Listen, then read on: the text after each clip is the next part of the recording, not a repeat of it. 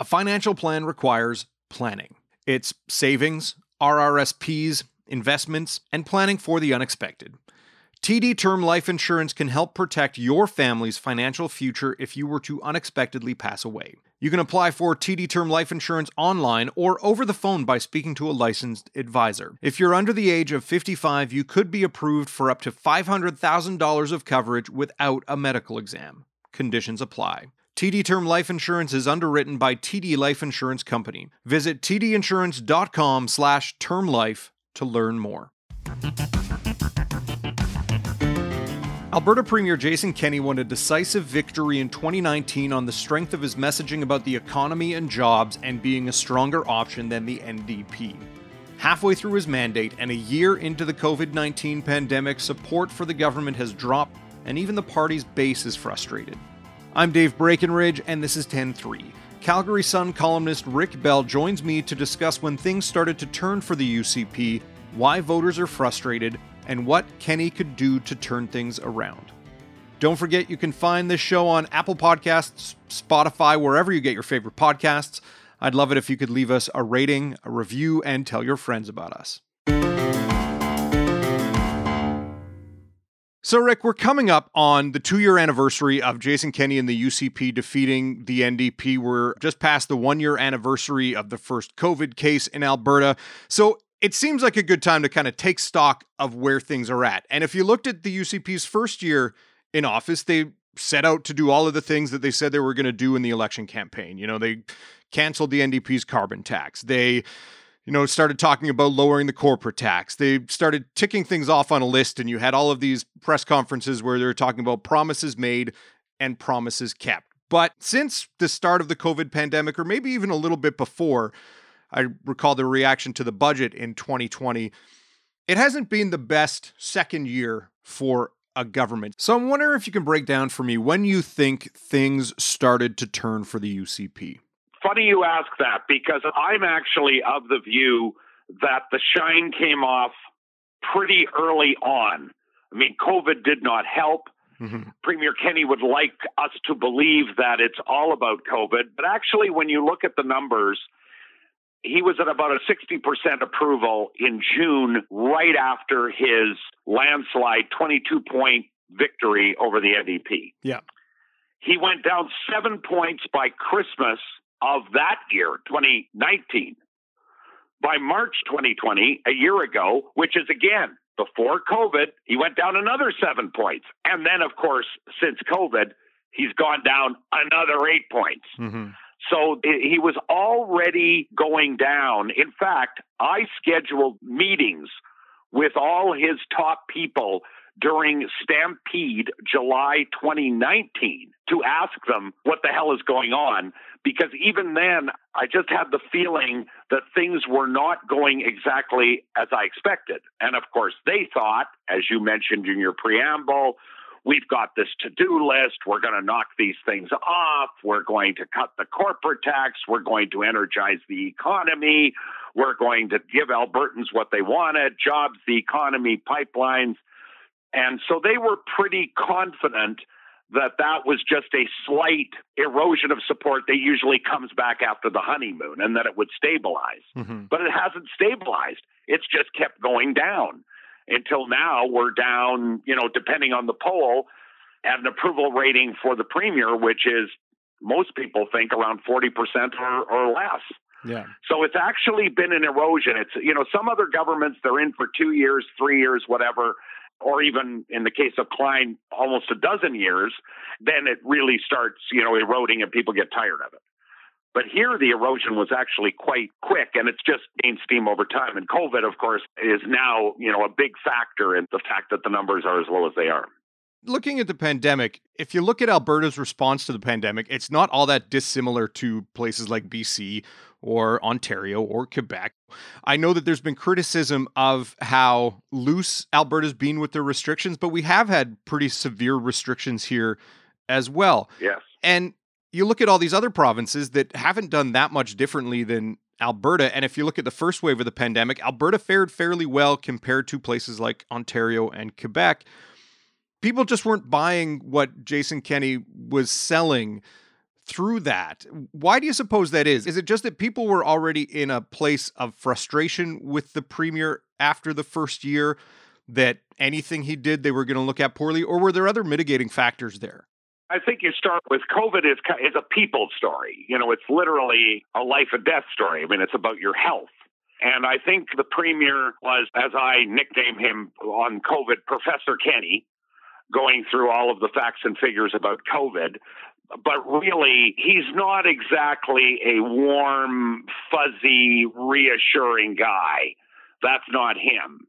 So that may have played a part. But the other thing is, their messaging one day it was Charter of Rights, minimal impairment. And the next day it was there could be body bags and field hospitals in the middle of February, and we're going to bring out the dead. And they would, when I questioned them about it, they would always say, We have polls that show that people in Alberta, you know, a lot of them want even more than what we're doing. But when I would ask them, is that broken out by the voters in the 2019 election? So, in other words, were the UCP voters in the last election wanting more lockdowns? And they always told me they didn't break it down like that. Mm-hmm. Because in the polling, and I don't want to get too wonky here, obviously, most polls say that the people that voted NDP in the last election, the vast majority, probably 90% plus of those people, wanted more than what Kenney was doing. Mm-hmm. The only problem with that is they're never voting for Jason Kenney. Jason Kenney could have circuit breaker lockdowns, stay at home orders, curfew orders. He could lock people in their homes. He could have the police knocking on doors every night. And they are not voting for Jason Kenney for other reasons other than COVID. And his base, particularly in rural Alberta, were not as favorable to the restrictions, and that's where a lot of the likely UCP voters are. So mm-hmm. he's got that tension that on the one hand, he's talking about, you know, the world could go to hell in a handbasket. And then on the other hand, he has to balance that off with individual rights, minimal impairment of freedoms. I'm not the guy who wants to lock things down, et cetera, et cetera, et cetera. Yeah. And I think another problem for him is kind of a tone problem. And it's a problem with his base. When you ask a lot of people, and I ask backbench MLAs, people in constituency associations, they oftentimes say, This is not the guy we thought we were getting. He's not listening to us.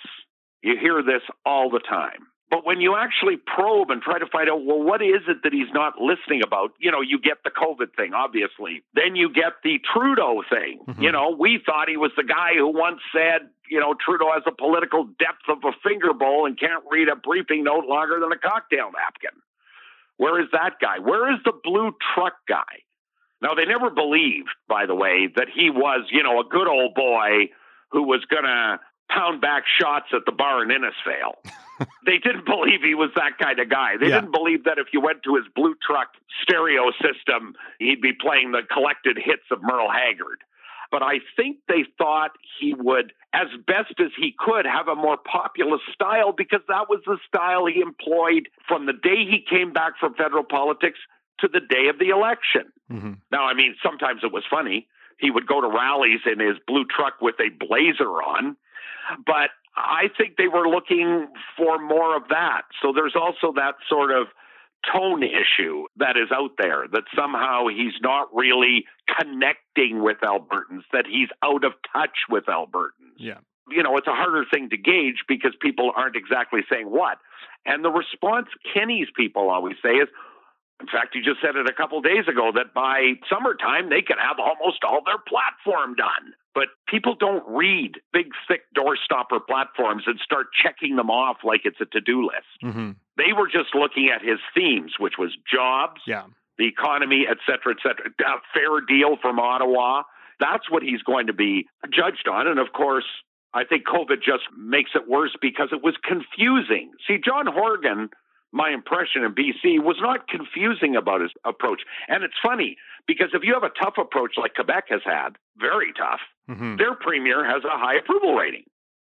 And if you have Horgan in BC, who had a much less restrictive approach, he also has a high rating. And here in Alberta, where you know it was closer to BC than it was to Quebec, he just didn't get any bounce. And in fact, I think the numbers show that him and Pallister are like the Bobbsey twins of COVID 19 failure. Mm-hmm. That's not a place where Jason Kenney wants to be because the chances of Premier Pallister getting reelected in Manitoba are very slim. I don't think Kenney's as far down as that. But it's funny, no matter your COVID approach, some people came out looking good.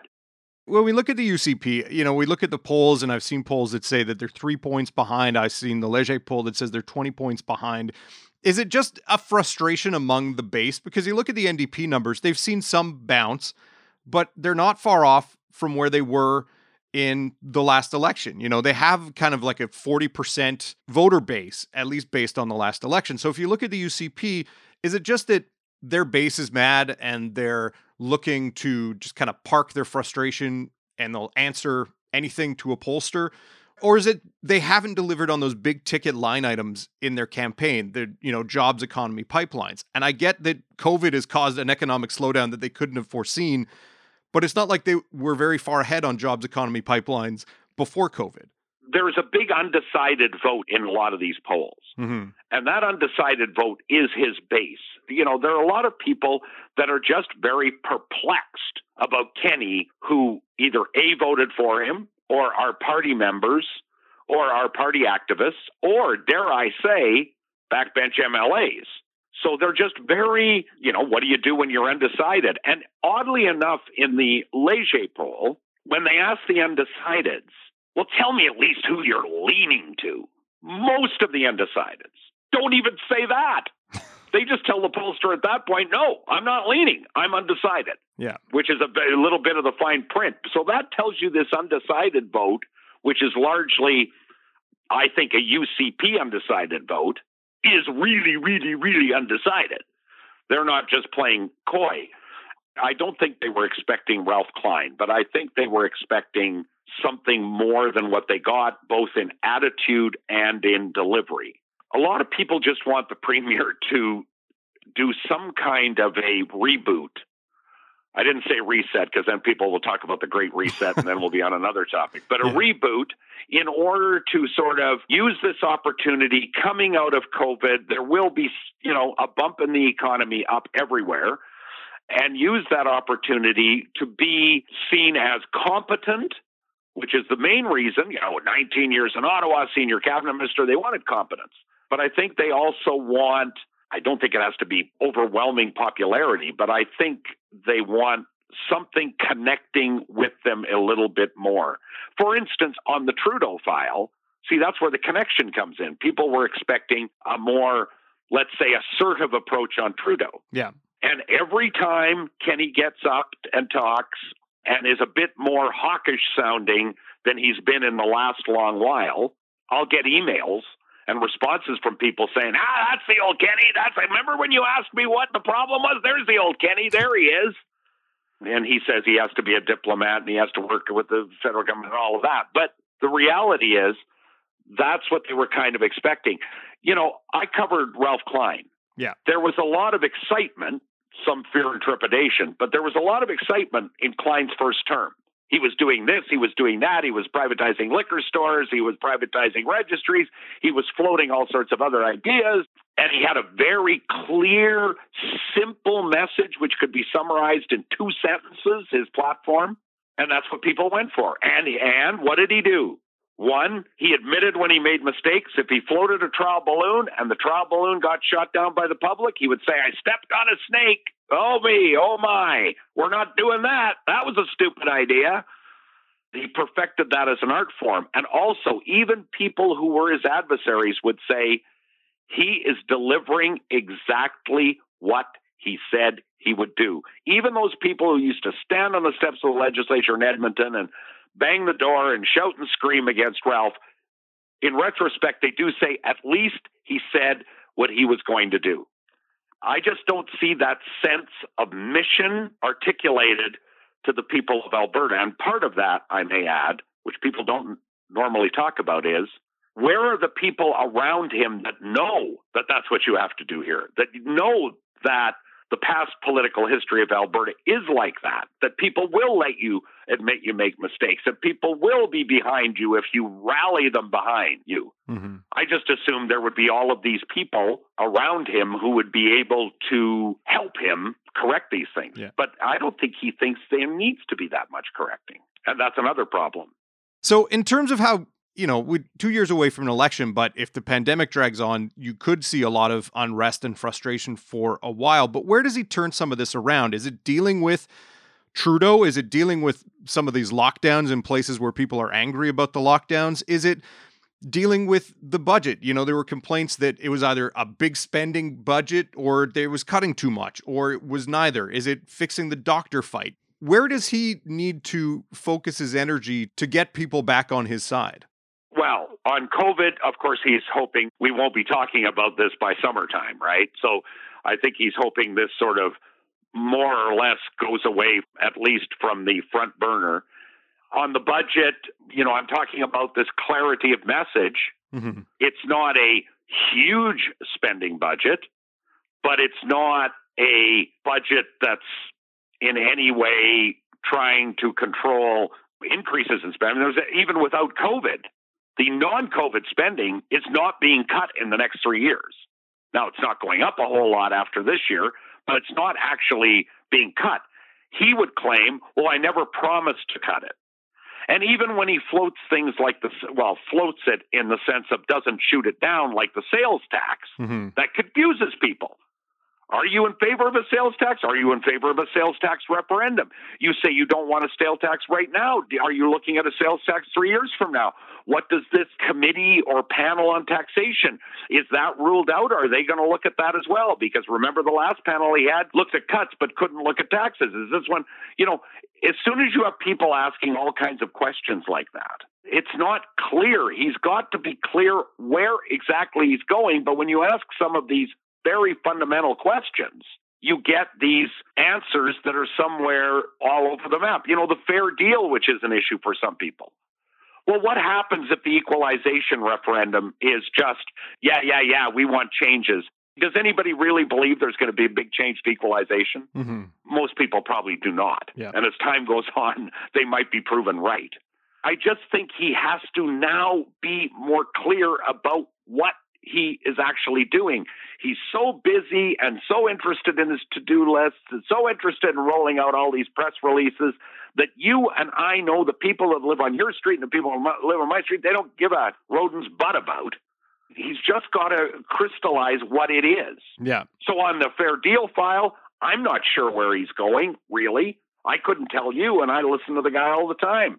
Where is he really going on the budget? I have the budget document, but exactly where are they going there? Where is he going on the issue of taxation? Will Albertans be taxed more, let's say two years from now, three years from now? I don't have the answer to that question.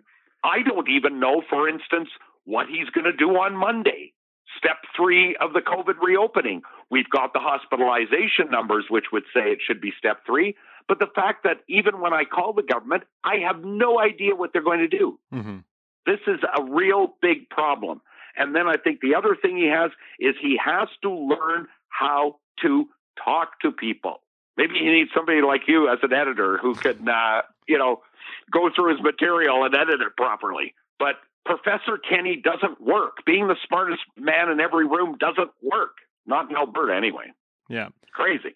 And by the way, travel, the travel thing was a classic example. Yeah. Totally tone deaf on what Albertans would think January 1, when we were all called in off our holidays, I said I was gobsmacked by his response. There is a classic example of something where that's the tone deafness I'm talking about.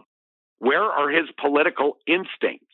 Then eventually walk it back. Yeah, he turned around and he and he said, "Well, this person's non-cabinet, and this person's no longer my chief of staff." Yeah, yeah, but but I mean, he had a cabinet minister come out and say, "I have a family tradition to go to Hawaii." Yeah, and nobody in that government said that is one of the craziest things you could possibly say on a day like today.